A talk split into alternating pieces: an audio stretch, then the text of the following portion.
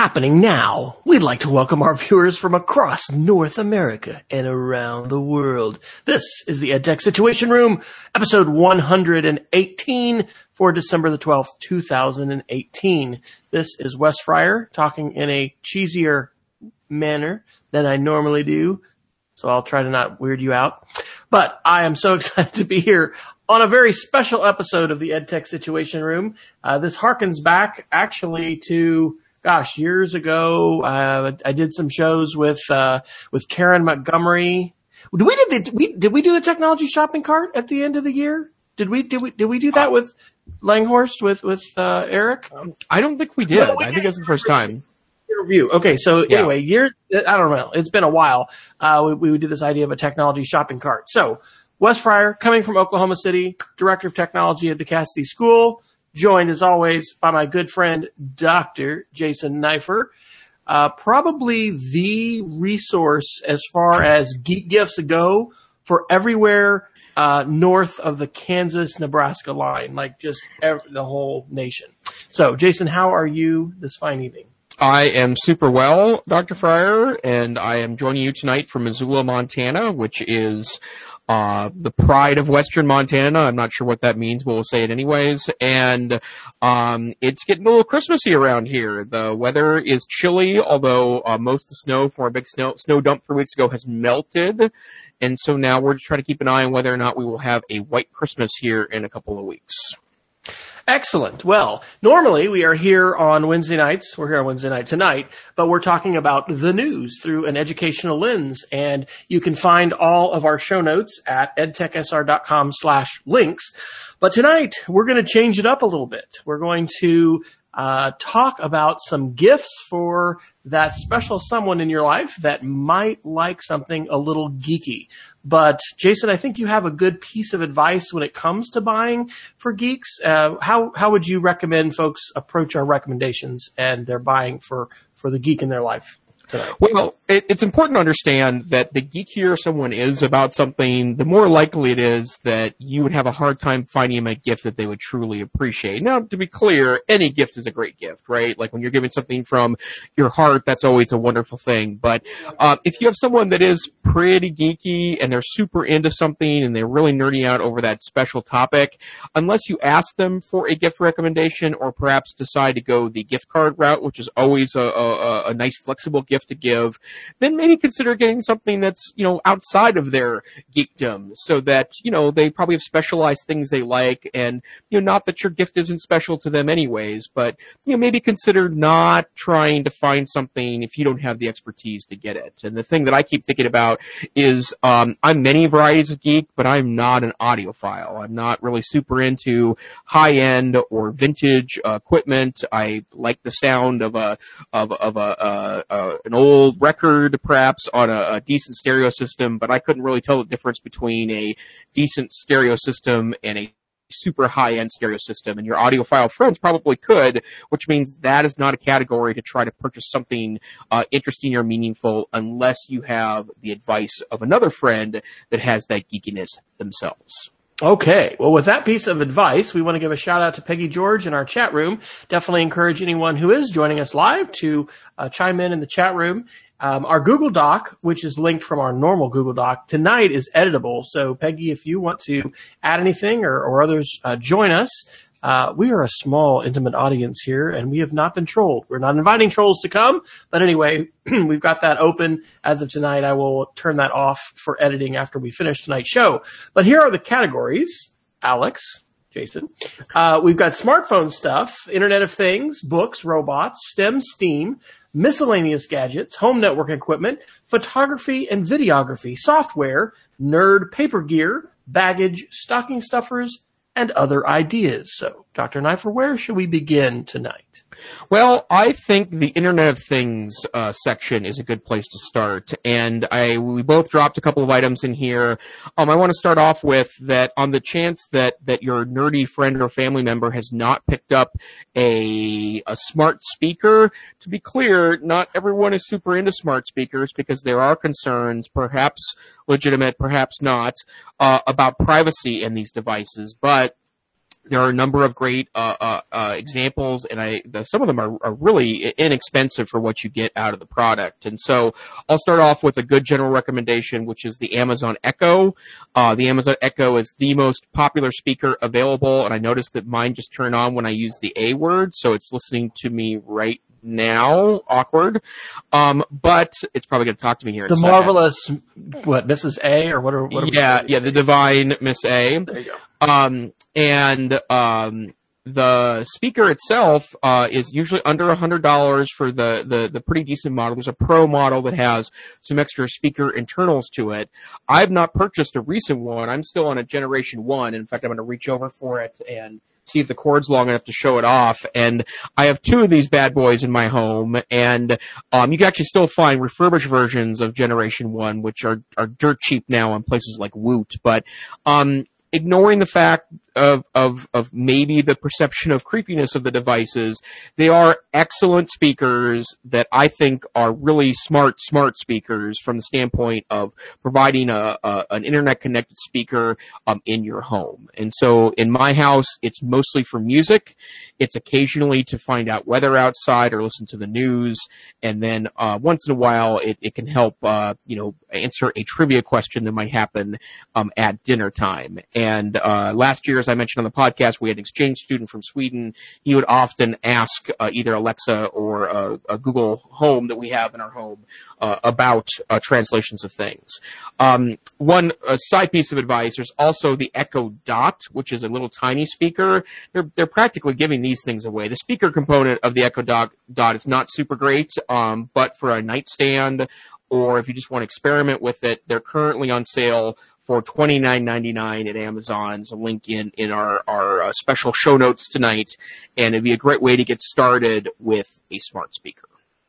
So my addition in the IoT category is the Google Hub Home. When Google had their event earlier this fall and they announced a bunch of new products, this was the one that was the most interesting to me. Um, we are not, as as you are, Jason, a multi Smart Assistant family at this point. In fact, I think you have opportunity to give us some good advice about perhaps deciding, you know, which way to to go there when you're going to invest. Um, we have uh, four um, Google Home Minis. And so the hub, pretty interesting that they opted not to put the camera on it, but this is essentially a smart tablet that you can put in your kitchen and then if you're going to, you know, for instance, uh, you know, use it to cook with, uh, you can have a video play right there and be able to see it. You can also use this as the hub of your smart home. And that's, you know, Google's play here along with all, you know, I say all the other co- companies, Amazon, um, also Apple wanting to, you know, be the, the center of your smart home. And so I guess I would say to all of this, um, well, I, I gave my parents probably a, about a year ago. Yeah, because they actually moved in, moved into their retirement community just before Christmas. Um, gave them a, a, Google Home Mini. They've enjoyed the music aspect as far as just being able to say, "Hey, hey, G, play me such and such," and it's fun to talk to. Um, I really, you know, people might wonder, well, why would we do this? This is the only gift on our list, I would say, that is going to get better with time because the way that the developers are continuing to write code for the algorithms, the pro- the progression of artificial intelligence. I mean, this really gives you an opportunity to experience the march of technology in a very personal way in terms of the capabilities that it will have. And and I'll say that you know I have today or, and, and every day you know interactions with the, the assistant. Uh, you know, in the morning, getting ready, uh, in the bathroom. Hey, G, you know, good morning. And then I'm hearing the weather. I'm hearing, uh, the news start in the, the lineup of news items. Um, we do have one Chromecast in the house. Um, so this isn't as, as, common, but I can ask for a video on YouTube and that can be played or, or a Pandora station where we have, uh, you know, Apple Music and we have, I have Pandora. So anyway, I'm not invested in the ecosystem of, uh, of Google's, um, Google Play Music. But anyway, it really is an amazing thing to be able to, with your voice, you know, command and have things happen. Uh, we'll get, you know, hey, what's, hey, G, what's showing at this theater? You know, when can we see such and such? Um, you know, and, and then it'll send things to your phone. And so anyway, it's part of that Harry Potter experience that if you know the right words, and I'll, and I'll say this final thing, podcasts. For me, the number one way I listen to podcasts today is through my Google Smart Speaker. And there are still some issues when you go room to room and you change speakers. And, and I've learned there's a difference between saying pause and stop. I think it's usually better to say stop, but it will pick up many times where I left off. Even on my iPhone, when I open the Smart Assistant app, and I'm in the car, you know, then it will pick up that podcast where I left it off and being able to skip with your voice and, and all that. It's just, it's phenomenal. So anything else that we need to think about, Jason, in the IoT category besides possibly an Echo Dot, uh, Echo, um, one of the, one of the generations or the Google Hub, Hub Home? Um, I have three quick, uh, quick hit uh, uh, gift ideas. If you know someone that already has one of these devices or wants to get really basically into smart home, um, uh, this is not just my opinion. Uh, other sites that rank these things agree with me here on this one. But the Wemo Smart Plug is a really excellent device to get started, kind of on Internet of Things. I have about a half dozen of these bad boys in my home. The thing I love most about it is that you can set them up to where they have a timer on them, so we'll turn the power off to the device after a determined amount of time time. So in my office, I have uh, two um, sets of uh, uh, power strips uh, plugged into the wall. One of them is in a timer, a timer Wemo plug, and one is not. The stuff that's plugged into the timer one is everything that that it doesn't matter if it gets turned off, you know, after X amount of time. It just cuts the power off to them. It's my monitors, it's my printer, um, it's my smart speaker, it's the things that you know if I walk away, I would want them to go away to conserve power. And then my desktop computer, my laptop are on the other power strip so they never get turned off automatically, so I would never lose data or anything. And so I have them set up to where after two hours they just turn off automatically for the purpose of saving power. Um, the outdoor version of that is called the iClever Outdoor Smart Plug. Also works with Google Home and Alexa. Uh, said her name again. I apologize. Uh, the what I love about that particular device is that it's really hardy, and so I have a group of outdoor uh, kind of festival lights that are on a, a back patio that are controlled by that device. So I can turn them on with my voice or with the app. And then also these plug in to, I believe it's both the Amazon device and uh, the Google Home. But I've recently really loved getting into tiles. Uh, tiles are little pieces of plastic that have a battery and um, a Bluetooth device in them. I happen to have one that's sitting in the middle of my uh, kind of dollar bill wad in my wallet, and these uh, get hooked up with your phone and can identify the location of wherever that device is at. So I have one in my backpack, I have one in my laptop bag, I have one in my wallet, I have one hanging on my keys, and the Tile app's amazing because not only does it tell you where it last saw it, it hooks up with other Tile users. If you lost something in a location where you're no longer at, it can tell you where your stuff is at if other Tile users uh, happen to walk by that area and they kind of sniff out the tile pieces. And those also work with uh, the Amazon and the Google devices. So tiles are super great too. We'll hit this article perhaps in greater depth next week, but I, I did see an article this week that there is a new feature for Madam A to be able to respond to email, to read you email. If there's a particular person that you're waiting for an email message, then you can tell it to notify you wow, that kind of thing is pretty exciting. How do you recommend, Jason, for those that haven't taken the leap into the smart assistant world to decide specifically between, I mean, the Apple world is pretty expensive as far as that speaker. So if they're choosing between a Madam A and Google Assistant, what's your advice? I would generally defer to the Amazon device unless you are incredibly steeped in the Google world. So for example, if you're a, a Mac Apple person, get get the get the Amazon device. Um, I, using them both, uh, I think the Amazon stuff is a little more advanced. There's more opportunities to do stuff with that particular device, and also I think the quality of the speakers are are better on the Amazon side as well. As far as third third party integration, there's just more kind of like the App mm. Store for for Apple. Absolutely. Um, yep. Yeah. And you know, Google is is catching up. It's not uh, uh, uh, it's not quite parity. I'm sure they will be at some point, but I think Amazon's well ahead of Google at this point. Okay. Well, I'd like to take us to the category of robots. I know that you had dropped one in there. Uh, I do not think my wife is going to watch the show, so I can probably say this not too loud up the stairs, but she is really wanting uh, a robot for her classroom. And being able to have a physical computing device, whether you're thinking about your own kids or other kids of, you know, family members, um, or, or you're thinking about your classroom as a teacher, uh, Seymour Papert, the father of educational technology, um, talks a lot. If you read uh, his his books and writing about constructionism, it's different from constructivism. So we won't go crazy on the pedagogy, but basically building something in the real world and then seeing a manifestation of the code that you do on the, the computer or whatever device is, it's a really powerful thing for learning. So the one that my wife is favoring the most right now is called the Edison robot. And so um, the Edison robot is at meetedison.com and that has the capability to, you know, use a variety of different, um, uh, you know, software tools, uh, and then you can use Bluetooth and, you know, the, the entry level pack there is, is, uh, $50. So I am excited. And so this is a little personal interest too. We're going to co-teach a, uh, robotic physical computing class for uh, I guess third and fourth graders. That's going to be in the uh, the winter and spring, and so I think that's probably going to be what we'll we'll do. And I'm excited. I need to go ahead and get that ordered. But I'm going to mention a few other choices. One that a lot of people may not know about is called the Thymio robot.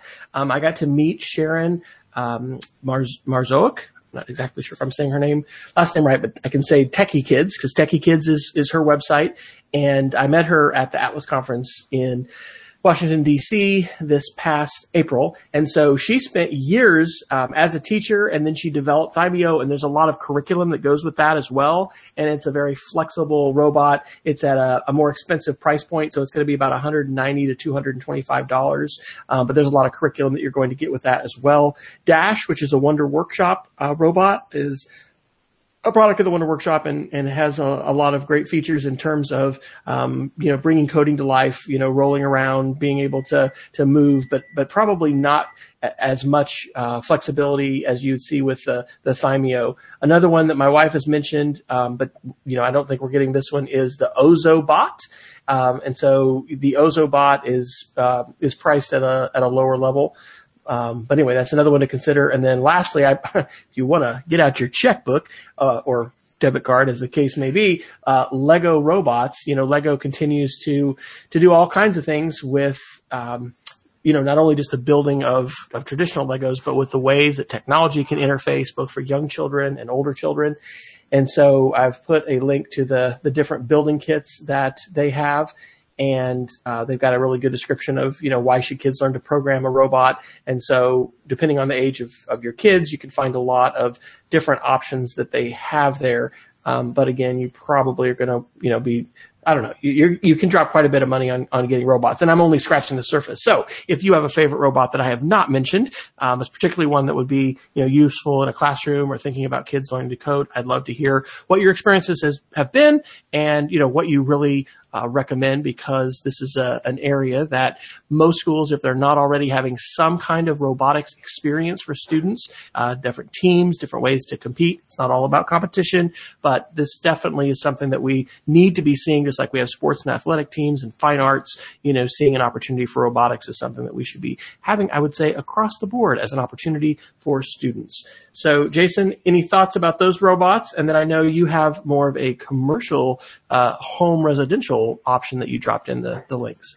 Right. Well, uh, you know way more about robots than I do, Wes. I, I, will say that this is an area that I wouldn't say I'm willfully ignorant in, but I've sat through a couple of vendor presentations. That's it. But I, I will uh, double down on the Lego recommendation. It is uh, uh the, their systems are uh, can can range into the very spendy, but it, it it's such a great platform, especially since it interfaces with you know 50 year old Legos as well. So I, I think that company does a really great job of staying relevant in every decade where they're dominant. So um, I, I, my recommendation here, I took robots in a slightly different direction. I'm glad Wes you shared so many great classroom examples. Uh, the traditional uh, robot vacuum cleaner is the Roomba. Uh, these things have been around for a decade or so now. They're, they're nothing new, but uh, they're they're becoming really great vacuum cleaners. That's what they are. Roomba's a, a robot vacuum cleaner. It could also be a robot floor cleaner, but almost every single review of this device uh, suggests that whereas it was an interesting parlor trick 10 years ago, they're becoming, um, you know, pretty solid uh, performers in houses when it comes to kind of automated cleaning. And although I've never owned one myself, I have played with friends' Roombas, and it's something that, that if my parents still let me buy them Christmas gifts would be the top of my parental Christmas gift uh, piece uh, because it, it, it is an effective uh, house cleaning device. And also, by the way, I believe connects to both the Amazon and Google based home devices. Awesome. Uh, would you like to take us to another category, sir?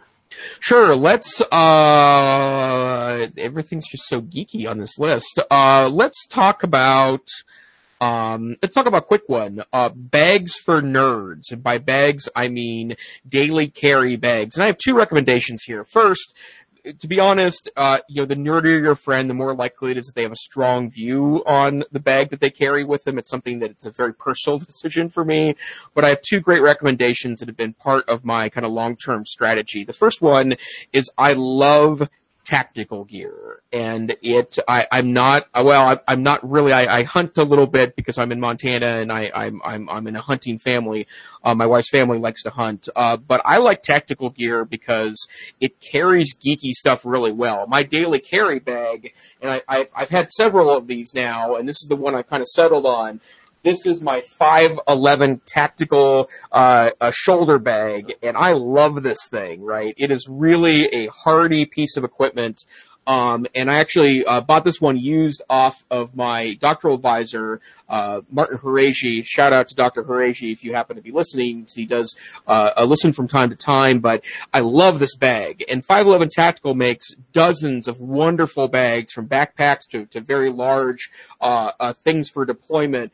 Um, and it has this, the MOLLE gear on it, which means not only can I hang pens off of it and add pouches to it, uh, it has a cell phone holder, which is too small for a modern cell phone, so it's become my tactical mouse holder. So I can, you know, here's my Bluetooth mouse that, that hangs off of my bag, and all the 511 tactical gear stuff is super, super sweet, and would recommend that as a potential bag. And then another bag that's a little more traditional. They make really wonderful messenger bags and computer bags. The Timbuk2 uh, bag company uh, makes wonderful kind of urban style computer gear.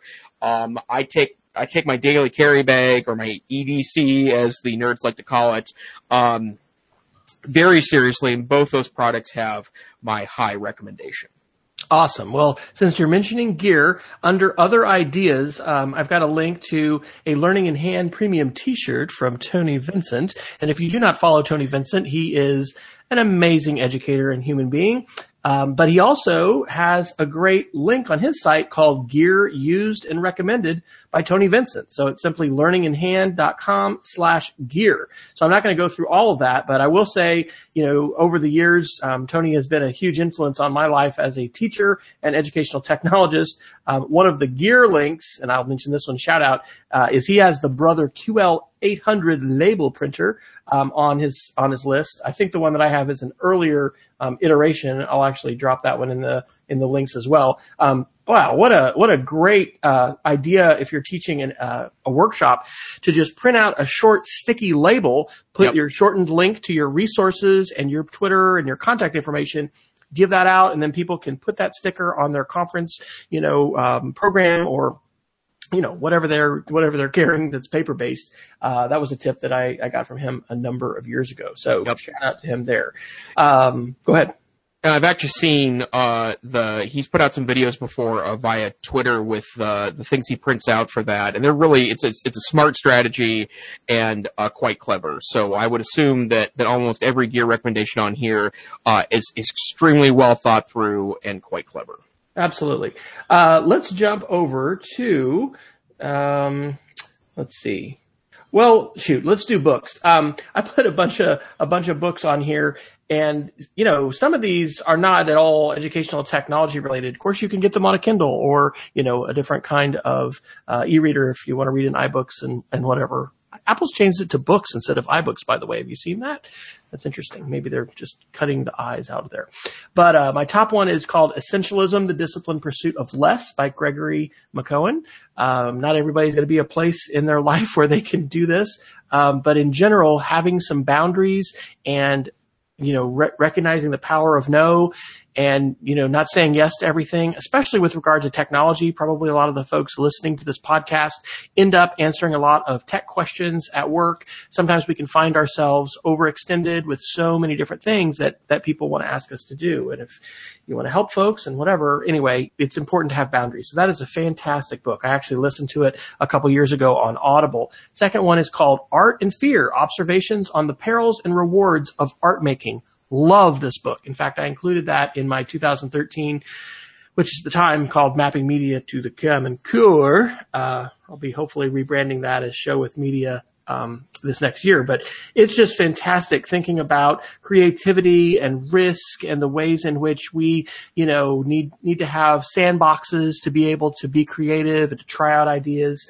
Um, and then uh, third one would be the Book of Learning and Forgetting by Frank Smith. We're actually coming up on an anniversary of the death of a good friend, Bob Sprankle. That was a favorite book of his, uh, a fantastic book about learning and about the ways in which the brain, uh, you know, actually, you know, in an authentic way, not in a just schooly way of I can regurgitate this back to you, um, ap- you know, apprehends content and ideas and, and really is transformed by that. So, Jason, I know you've put a few books in here. What would you add to the list?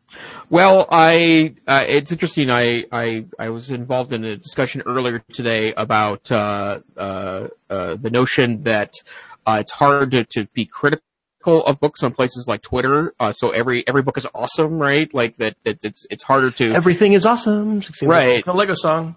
Well, and you know that uh, it's harder to, to put a nuanced criticism in Twitter than it is to than it is to say you know it's really great. But if I were to talk about three books that have made a big difference for me, one a very recent one, and then two maybe a little more long term. Uh, first, uh, the the Dave Burgess book, Teach Like a Pirate. I will admit I wanted to hate this book based uh, solely on spec, right? Like the guy walks around dressed like a pirate, what a dork, da da da da da da da da. And I had the opportunity um, earlier this year to help moderate a discussion um, as part of the, the, Virtual School Leadership Alliance as a professional development book study, and I, I, moderated one of the weeks, and so I was forced to to buy the book and and and read it. And uh, very rarely do I find something that really kind of I think nails part of what a good, smart, uh, engaging classroom looks like. But if you really want to know what that, that, that is, Dave Burgess's book is really amazing. I have not picked up any of the others in the series yet, including Lead Like a Pirate, but I am super interested in, in, in perhaps reading that maybe over the holiday break.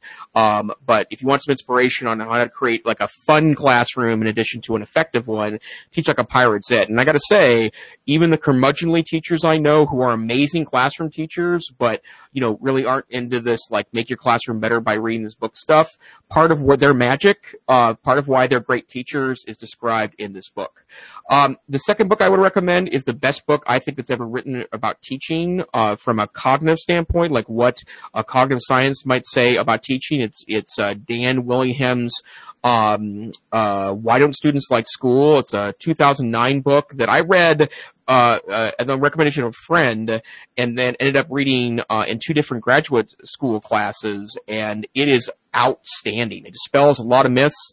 Dan Willingham is on the front of kind of arguing uh, against the focus on uh, learning styles. He's the guy that's really called out the where learning styles has gone. Uh, I also think it's kind of funny because he has an open feud with Alfie Kohn, which I think is pretty funny. Like he's said some very uh, pointed things about uh, uh, particularly the homework book by Alfie Kohn, um, but this is an amazing book that takes learning science and puts it in a day-to-day classroom uh, uh, means, and you can get like cheap versions now. Usually, used copies now are are, are well under the retail price, and it's probably sitting uh, in the public library right now. And then the last book that is a little more um, uh, maybe philosophical. Um, Getting Things Done is David Allen's productivity book, and I, I'm, I'm a self-help guy. I like reading self-help books, and I very rarely jump into any philosophy all in, but I oftentimes will borrow from many different philosophies from self-help gurus. But even though I can't, I can't pull off the whole David Allen system, it's, it's, it's too much mental bandwidth. for me. Um, I'm a big list maker. I am constantly um, this is, uh, uh, uh, and we'll talk about this a little later when we talk about nerdy paper gifts, but, you know, I carry along with me a, a daily notebook and then I've got a series of to-do lists that I carry along with me that is based on the David Allen system. And, you know, I, I spin a lot of plates in my life and his philosophies have really allowed me um, to to organize uh, my work, which is an incredibly important thing to me. So, you know, consider this year giving the gift of inspiration, which I think all three of these books do a, a great job of. Awesome.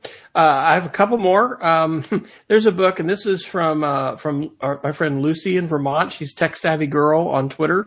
Um, the website is just soelectric.org. Uh, one of the things also we need to be concerned about in every single school is encouraging our young ladies to uh, get into coding and to also love math and to not give in to something that happens a lot of times in school, and that is that the guys are there in the coding class and they're you know doing gaming, and it's not uh, any kind of, uh, of equitable situation where there are a lot of other um, young ladies and and also just female role models, etc. And it's not to say that sewing is just for women. Of course, it is not. Um, but the opportunity to combine programming and electronics with textiles is definitely something that can be very appealing and is not necessarily, you know, something that you're seeing in a mainstream, you know, coding class or something like that. So that is a book called Sew Electric. Shout out to Lucy. Um, and you should definitely consider checking that out. And again, just like robotics is a great thing to have in school, you know, we need maker spaces, but we also need opportunities. As Lucy said, um, she and her and her husband passed through uh, last week on their way to uh, Arizona, and they're they're snowbirds from Vermont. And she put it this way: that you know, girls deserve the opportunity to learn with a peer group. And if you only have one or two girls in a classroom filled with guys, yes, there are maybe the the chronological age peers, but uh, the, the dynamics are very different there. So that's something my wife is passionate about, and um, I'm excited, hopefully, to see a lot of young ladies in the uh, coding classes that we're going to have.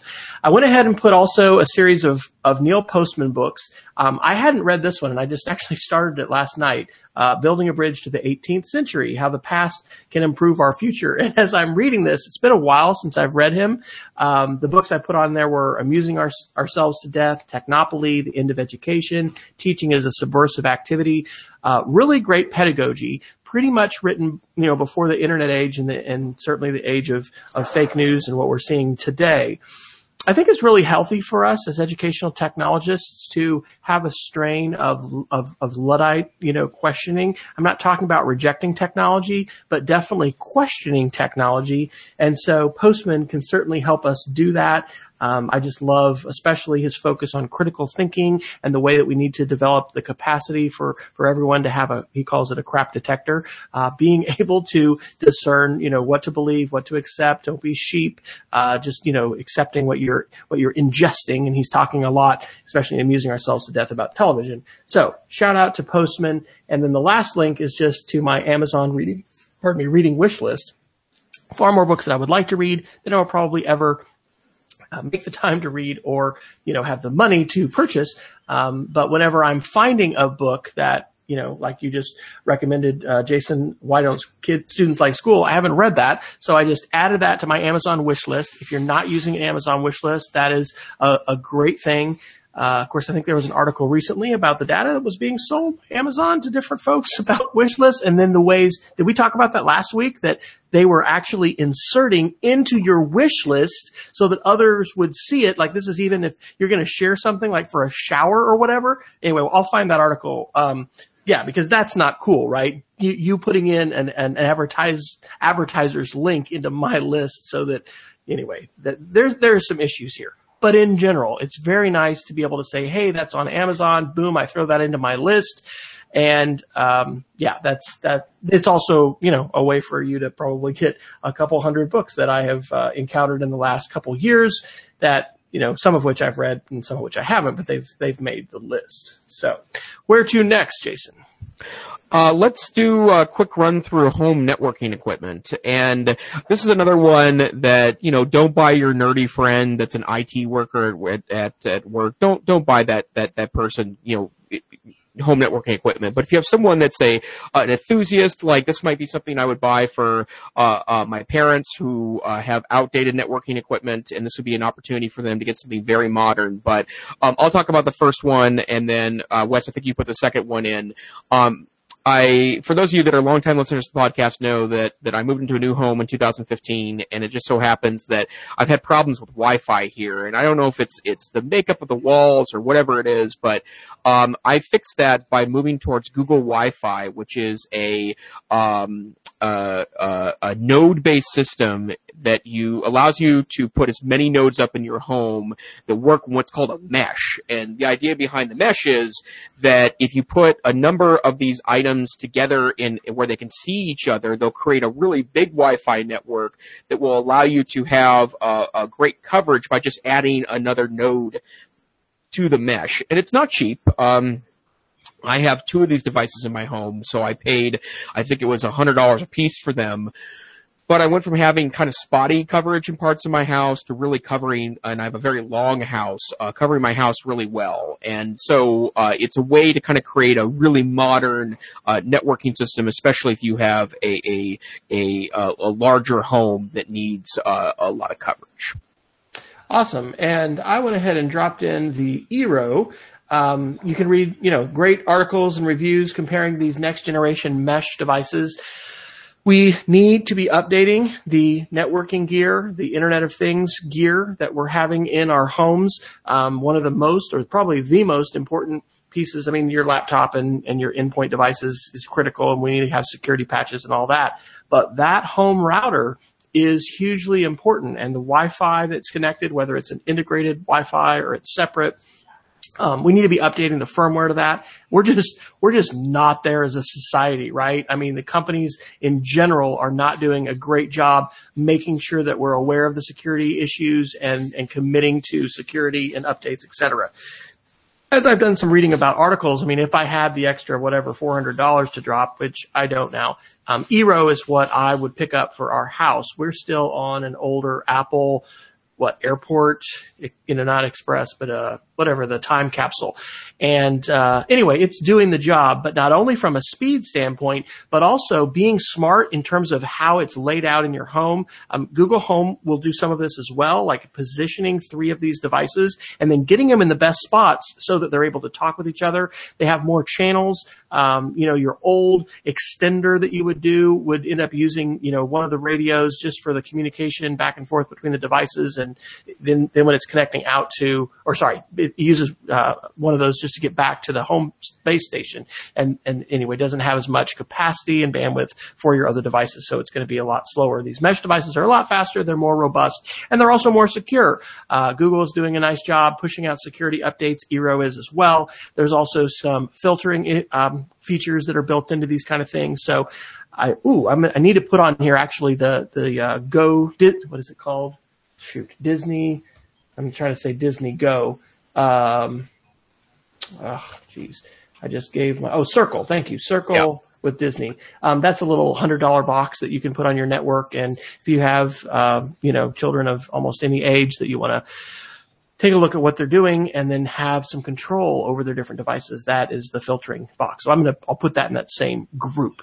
Um, but you've had the mesh for what, Jason? Probably a, a year. How, how long have you uh, had the Google? Uh, year and a half to two years, I think, and um, and it's been really great. We've had no problems with any of the equipment, and you're correct that. Um, you know, we have the app installed on my phone and I'm able to see, like, it pushes me a notification every couple of months. It's updated and tells me what the updates are. There's new security updates. And, um, you know, I, I agree. I think it's a, a, nice modern way of doing it, and the fact that it it seems to be a, a little more uh, automated, right? Like I've obviously set some things set things things up on it, but you know, most of the most of the processes on there kind of uh, happen to deal with themselves. So I I really like it. I think it's a pretty great thing, and you know, especially if you have someone that's that's like a tech enthusiast, but maybe is using the router that comes with uh, uh, uh came from the cable company. You know, tell them to buy something else like it's it's almost certainly going to be better to buy something um, like one of these devices or a, a, a modern uh, controllable router. When we bought our Circle for uh, by Disney, it was a hundred bucks. Now it's down to fifty five, so that's actually yep. actually good. Um, would you buy the same Google Wi-Fi today, Jason, if you were uh, if you had an unlimited budget and you were purchasing again. Oh, what? Yeah, it's it's been really great. Okay, awesome. Uh, let's see. Let's jump to software. I got three fast ones here. Um, I have used the software Scrivener to write uh, books and ebooks in the past, um, and that is a, a, great piece of software. Um, but the one I discovered this last weekend is called Scapple, and it's by the same company. So it's uh, literatureandlatte.com. Um, but Scapple is a, a program for your Windows or Mac computer, and it really is like a kind of high powered mind map, uh, workflow, brainstorming, you know, throw your ideas down onto the screen and then see how you want to connect them and be able to share them. So I think that looks pretty cool. Another one that I put down here is ScreenFlow. If you've got a screencaster, a YouTuber in your world, I had the opportunity to introduce our now 15 and a half year old Rachel to, um, screencasting. She wanted to, you know, set up a YouTube channel and that was a lot of Minecraft initially, and then it's become Sims. And she, and probably over the holidays she'll do some more. Ninth grade gets busy, so she hasn't been doing as much. But uh, ScreenFlow is, in my opinion, the best screen casting and screen recording software on the Mac platform, and uh, runs about hundred dollars, and is definitely well worth it. And the final software item is actually a subscription, and it ties to what I was just talking about with YouTubers and publishing. Uh, it's called Epidemic Sound, and so I think Rachel was the one who discovered this uh, a couple years ago. And basically, we pay something like ten dollars, fifteen dollars. I should know this uh, per month. But what this allows is uh, basically complete um, copyright clearance. Yeah, fifteen bucks a month for all the videos that are published on a single YouTube channel. So her YouTube channel is the one that we have tied to this subscription. Uh, but she has, you know, what does it say? 30,000 soundtracks and 60,000 sound effects. There are different places uh, and wonderful places that you can find some free tracks or Creative Commons shared audio files that you could put into uh, videos but um, anyway, this is a great opportunity to talk about intellectual property and talk about copyright and those kind of things. And anyway, even though her production of videos has reduced, our subscription to Epidemic Sound, or uh, yeah, has has continued, and uh, that that's a great conversation to have with anybody who is gathering around your holiday table uh, and is a YouTuber. You know how how do you, do you get music to put on your uh, your videos? How do you find that music? How do you make sure you don't get a strike against your account, right? Because you can have three strikes and you're out and then YouTube, you know, just cancels all, all of your videos and you lose your subscribers and everything else. So those would be some software tools. Jason, any other software to add or anything that's that because that's a big thing. We all these free tools, right? We are big lovers of uh, Google Apps and all that kind of stuff. Is there any particular software tool that is a a pay for software and it's really one of your go to yeah, I would I would say the one piece of software that is a non-negotiable for me, especially since I use cloud-based almost everything, is Snagit by TechSmith. And Snagit is is twofold. It is a a screenshot uh, grabber and annotator, which is a wonderful um, um, a, a, wonderful thing to have, especially when you run a technical support desk, but it also has a great uh, screencasting feature where you can take screencasts of things and then edit them. And uh, Snagit actually recently moved to a uh, uh, once a year update. So now they, they have a new version of the software every year and it keeps getting more and more and more and more functional. Um, an example of something that, that I use fairly frequently with the newest Snagit is that you can take a, uh, take a, a, piece of a, of a screen that's text that's not copyable. In other words, it's not, it, it's not available to copy and paste and it will use software, optical character recognition software, um, that uh, uh, on a basically on a screenshot and pull the text out of there so you can copy and paste the text only into a document. So every time the software updates, it's great. I happen to have it at work. Uh, so uh, that is a covered piece of software for me. But if I were independent and working on my own, that's a piece of software I would buy all by my lonesome. Interesting comment by Peggy in the chat room. Uh, she said that an ad popped up on my phone about fast networking almost immediately after I clicked on your link, uh, which was talking about Wi-Fi. Uh, yes, my comment was that is surveillance capitalism in action.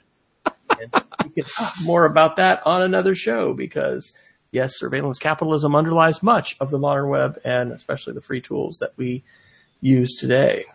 Let's see. Um, quick smartphone stuff, just a couple here. Uh, shout out to my sister Trudy in Liberty, Missouri. Uh, Thanksgiving, we are sitting around the table and what do you have on your phone? Uh, she's got this ring and she has an iPhone 10 and she absolutely loves it because she doesn't want to use a case. You know, Steve Jobs designed the iPhone to be held without a case. He didn't want us to be shrouding our beautiful Apple technology if we have that, uh, with, you know, plastic that, you know, a third party manufacturer has created, which is of course a huge ecosystem for different manufacturers. Anyway, I don't know if this is the exact one that she has. If it's different, I'll find out, but it's only $10.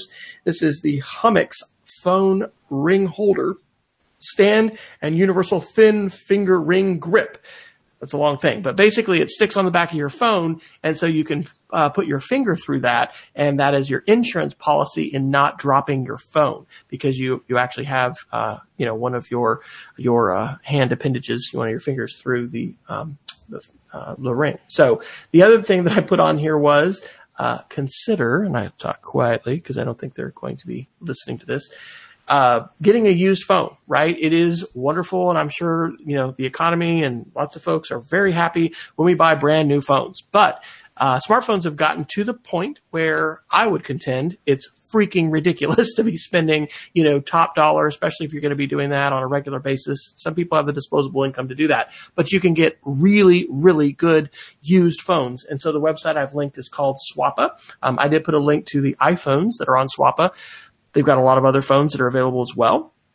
Won't disclose, but there has been a purchase uh, recently here that's going to excite one of the members of our family. Uh, not for me, but you know, the youngest one will actually be getting a newer phone than one of the older ones, and it's because of Swappa. So you do want to be cautious and think about where you buy your used technology. Um, I have heard this recommendation from uh, from Michelle, one of our librarians at school, who's had some really good luck with it.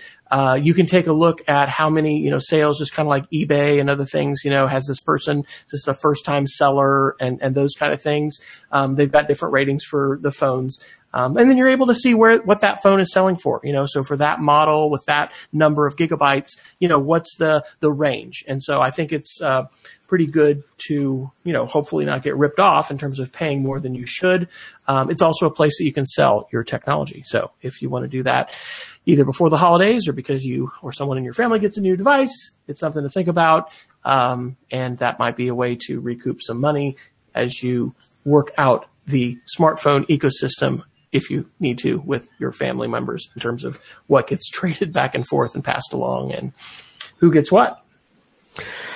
Okay, I'm gonna do a couple of uh, kind of, I guess, analog uh, gift ideas here, and and I before I was ever a computer nerd, I was a super paper nerd. Uh, my for my uh, when I was uh, seven years old, my parents for Christmas got me a gift certificate for an office supply store in Great Falls, which I loved. By the way, I spent like four hours in there spending twenty bucks in in like 1982. But I've got four quick recommendations for you, actually five quick recommendations for you that are super great. Um, I'm a notebook guy. I like notebooks. Notebooks are really nice, and I love these. These are field notes. Uh, these are um, uh, I'm not handmade, but I guess I don't know hipster made uh, notebooks out of Chicago, and these are spendy. I mean, that's the problem with them is they're they're supposed to be they're inspired by what's kind of they're called old seed catalog notebooks. That when you were buying seeds in the 1930s and 40s, you'd show up and there would be little uh, notebooks that had advertisements on them for seed companies and you know farmers and ranchers would keep them in their pocket and write data down in them and field notes was inspired by that to create these uh, these field note notebooks, and they cost about three to four bucks a piece. Um, I, I asked for this Christmas from my in-laws a subscription uh, to Field Notes. You can buy kind of a quarterly box of them that have special editions and stuff, but they're just little 24 page uh, notebooks. Um, and I happen to carry mine in this wonderful leather um, uh, leather pouch that I, I purchased from uh, Etsy. a, a, person on Etsy sells these, and there are, are, are hundreds and hundreds of, of different cases of them. But I love my little uh, notebook uh, that is in here. It looks professional at a meeting. I think it feels nice in the hand, and um, you know, and every couple of weeks I change out uh, to a new notebook um, and and and utilize um, a, a, new notebook each time. And then I catalog these. I have them numbered, and they're sitting in a box in my office, so I can go back and look at old meeting notes or, or old things I jot down. And I love writing things down. I think that's something that's been very important for me. And there's a little bit of learning science in that too. But this has been a a, a great addition to my daily carry. Um, if you want an alternative to that, there's also a really nice thing from a, a kind of a, an older company. Um, they're called uh, Field Books, which are a little cheaper. They're about they're about two dollars a piece. You can buy them on Amazon. And the Elan Publishing Company, which has been making scientific and other specialty notebooks for decades and decades and decades, have Field Books. They're also really nice and high quality. Um, if you're looking for a general notebook recommendation, the Moleskine notebooks are super nice, um, and I highly recommend those If you like carrying on a larger notebook with you, and they come in different sizes. And then I also have two gift pen recommendations. And I, I am a pen nerd. I'm not a $200 pen nerd, and I'm not quite a um, uh, you know, a fountain pen nerd. Uh, although, man, it's tempting to get into that nerdery. Um, but the two pens that I, I, really love to use. This is my daily carry pen. Um, it is a uh, Zebra F701 pen. It's an all metal pen. They have great uh, quite wonderful uh, refills. It, it's a it's a it's a nice writing pen. It's great in the field uh, notes notebook, and uh, these cost you know uh, ten bucks ish, and it's a really nice pen. Um, and uh, I like the all metal design, and I think Wes, I, you probably saw when we've been face to face. I like to twirl a good pen. It's part of my debate heritage, and I still love twirling a pen. And the metal pens are nice for that. And the other one, I, I had one, and then a couple of years ago, it uh, met an unfortunate accident. But the other cool kind of nerdy pen you can get are called the Fisher Space Pens. Uh, space pens are uh, the reason why they're called space pens is because they write upside down in zero gravity. If you happen to be spending a lot of time in zero gravity, but um, they're they're nice quality metal pens. There's a, a number of models. The one I like is the all black matte pen. It's an eighteen dollar pen um, on on Amazon, and it's a really high quality pen. And so uh, those are all great kind of you know, paper nerd recommendations. Awesome. Um, one other thing I didn't mention on the on the on the smartphone was, you know, at least Apple is replacing their batteries cheaper. You got to be aware if you know if that's probably one of the biggest risks. You know, you may you may yeah. get a phone it may look great. Um, of course, it may be also really scratched, but you know, be prepared that you might have to you know put a new battery in it.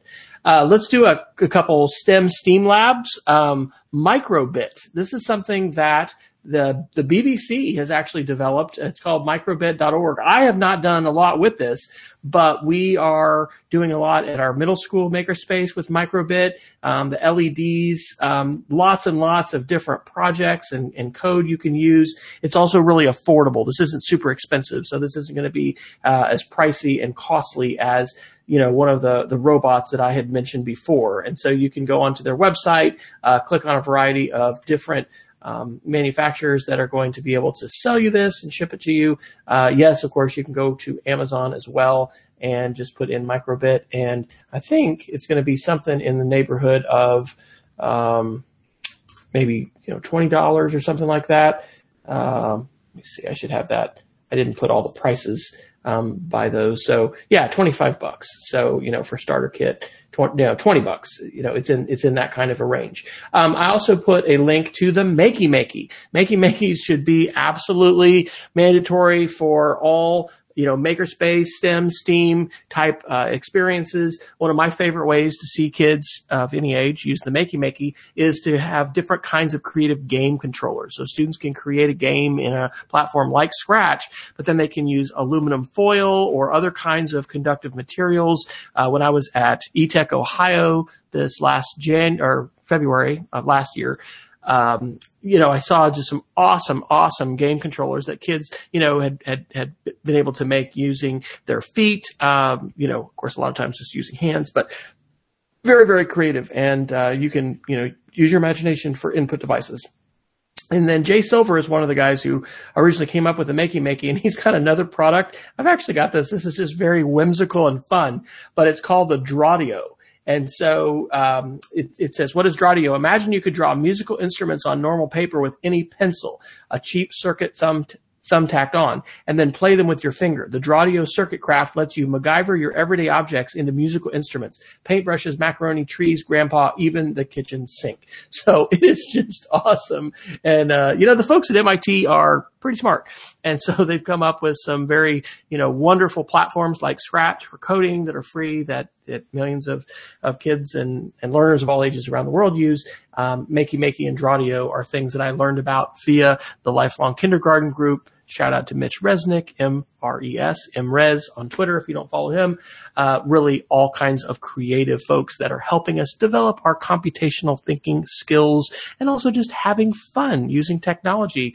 You know, we can be very proud and open about our geekiness today, right? Because geeks are in many cases shaping the world and we're going to be continuing to shape the world and we want to help raise up a generation of ethical makers and creators and coders. And so these kinds of tools really have, you know, a lot of exciting potential in to, to, the extent that they could certainly inspire students to be creative and think about the ways that their imagination can, you know, be manifested in the physical world.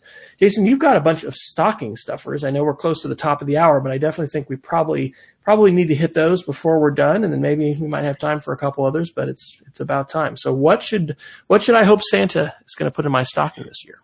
Well, I wanted to find some things that were cheap things that are, are well made and of good quality that the general geek would like to have, even as just a side or a backup piece. So I'm going to start off with my favorite headphones are the Monoprice 8323 DJ headphones. They cost $17 and they are not only, uh, uh, uh, completely indestructible, they sound amazing for $17 headphones, you can't get better. And I've had people that are admitted audiophiles tell me that no, they don't counter the $800 headphones, but for $17, they're an absolute steal. And you can also buy for just a couple dollars more those with Bluetooth on them. Uh, wired or Bluetooth available. The Bluetooth also have a wire in them as well. They're my favorite travel headphones because if they disappear, they get lifted. I'd leave them behind in a hotel. I go and spend $17 and I have a brand new pair. Those are Monoprice 8323s direct from Monoprice.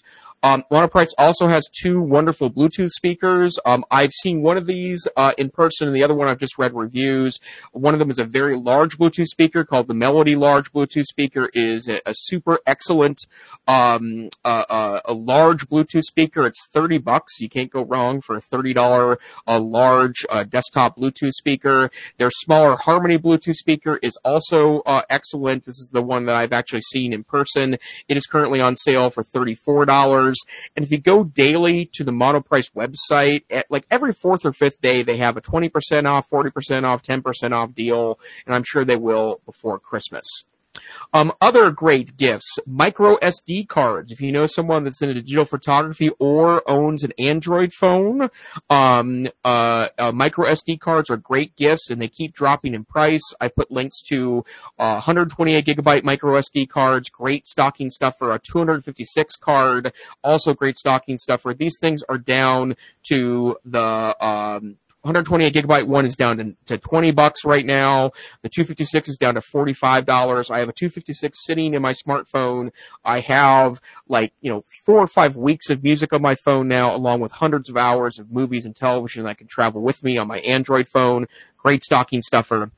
Um, I also have some cable recommendations. This one I bought really cheaply because they were on sale to get them uh, to get them going. And as it turns out, I wish they had these for USB-C or micro USB. This is the Monoprice jeans shoestring a cable. It looks like uh, you know a shoelace. Uh, it's hardy like a shoelace, but it's a it's a, a lightning cable, and uh, it's a great uh, hardy cable. They've got metal interwove into the fabric, and it's really a sturdy, sturdy cable. And for what they're selling these things for, which uh, the last time I checked was about ten bucks a cable. Not only is that oh, it's nine forty nine a cable right now for the smallest one, um, and and just ten forty nine for the three foot cable. This is the three foot edition here. I bought these a lot cheaper when they were first introduced. I think it's worth it at twice the price. And Does it so, hold up though? I mean, is it going to go bad on me? Um, well, I've only had it for three months, and this is a backup cable for me, but uh, so far so good. And I will say, generally speaking, every monoprice cable I've purchased um, has has been there for the for the the duration of my need for it, and so that's been pretty great. Um, I also have three other power cable recommendations. They're the Anker Powerline Plus cables available on Amazon, uh, USB-C, Apple Lightning, and micro USB cables. I can also say I've never had an Anker cable uh, go wrong on me, and I believe those have lifetime warranties, so they'll replace them um, if it, it is. It's a worry-free lifetime warranty, and my understanding is that everyone um, uh, everyone that has uh, um, gone for the warranty has has received a new cable without question. Wonderful, wonderful cables, and then of course a power bank is also uh, a nice nerdy gift. Uh, the one I'm recommending is the Anker um, uh, uh, the, candy bar one. It's the, the little tiny power bank. I got a couple power banks, uh, larger one that I carry with me right now. But every Anker product I've purchased has, has been really, really quite wonderful. And for 24 bucks for a 67 milliamp hour battery, which would fill up most smartphones twice, an iPad once, it's a pretty great thing to have in, in, in your pocket, your purse, your briefcase, your backpack. Um, wonderful, wonderful item. And then one last quick recommendation. Um, there's a lot of uh, uh, this goes back to the EDC or everyday carry people, but I purchased this for my trip uh, to Costa Rica a couple weeks ago, and I love it. It is the J5 tactical LED mini flashlight. Um, it, it it's a nice hardy flashlight. It has a I think it's a AAA battery that's sitting um, in this device, and it's it's metal, which I like. I like metal stuff. I'm sorry, it's a AA battery, which is even better. Um, a AA battery sitting in the device. It's a wonderful, small, bright flashlight that fits well in my everyday carry bag. Um, and um, uh, it's it's a I, this would also be a great nerdy stocking stuffer, and you know, in the era of preparedness, you can never have too many flashlights sitting around. One thing I'd add as a little tip as you're shopping, uh, check the colors as well as links. Uh, and then in addition to the monoprice website, you know, check Amazon. Um, I'm finding that shoestring monoprice actually for three, the three foot version, uh, with know, 100, 102 reviews, uh, for 849. But nice. the, uh, one and a half foot version is, is mysteriously like 1250. So, yep uh, check your colors. That's something true for cases and things like that too. Uh, sometimes you can see some some differences. Sometimes that makes a big difference. Sometimes not. Uh, but you definitely do want to be careful about cables. That's why I asked if that one was going to hold out. We've yep. had some negative experiences, especially with lightning chargers, uh, and then some to just punk out and seem to not work, and right. probably have have some that we need to throw away. So. Right. My last ones are down at the bottom under other ideas. Uh, we did this a couple years ago for our son. We probably won't do it this year. Uh, but both Tesla and SpaceX have apparel and branded items on their store. So it's kind of a cool thing. Uh, you know, he enjoys wearing his, his SpaceX. There's a, there was a cool, um, t-shirt that was, uh, about terraforming Mars and, and Tesla. So anyway, that's just even though I think Elon Musk is having some trouble on some different levels, personal front as well as, uh, you know, professional. I think he's had some fines lately. You know, those companies are phenomenal and doing exciting things. And for the geek in your life, that might be something cool to have some branded, branded uh, material. Uh, really just kind of a wild one. Embark um, has a dog DNA test kit. Now, on a very serious note, I would not recommend taking a DNA test. Anything can be hacked. Any information, no matter who has it, you know, can be obtained by somebody else. And it's just going to be a matter of time before we hear this is Wes's like, what, what, uh, you know, grumpy old whatever, you know, cur- curmudgeon. Uh, we're going to just hear more and more about how, you know, somebody's denied insurance or something bad happened, you know, as a result of, of DNA. But what could happen for your dog? Probably not much. And if you want to drop $160, you can get the full DNA workup on where your favorite canine came from and on their ancestors. I thought that was kind of a cool geeky thing if, if you've got some disposable income to do that.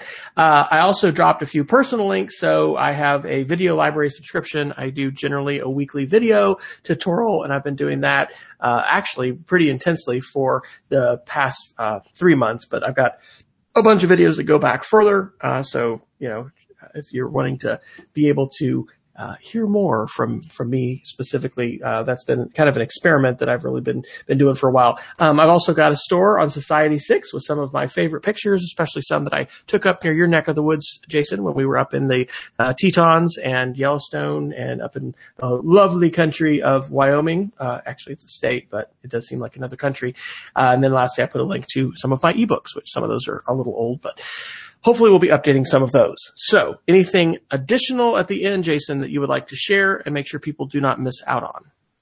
Um, no, I think we've covered the thing uh, pretty well. I would give a, another uh, uh, uh plus one to the DNA kit for your dog. Uh, we have a mutt um, she's getting to be uh, somewhat ancient now, so we don't know how long, much longer she'll be with us. But uh, we picked her up at at a, a animal shelter in Butte, Montana. Has been the best dog ever. We love her to pieces. Would lay in traffic for her, but um, she is a variety of mixes. It turns out. My wife bought me that for my birthday a couple years ago, and it was totally delightful. Um, it, the report was interesting.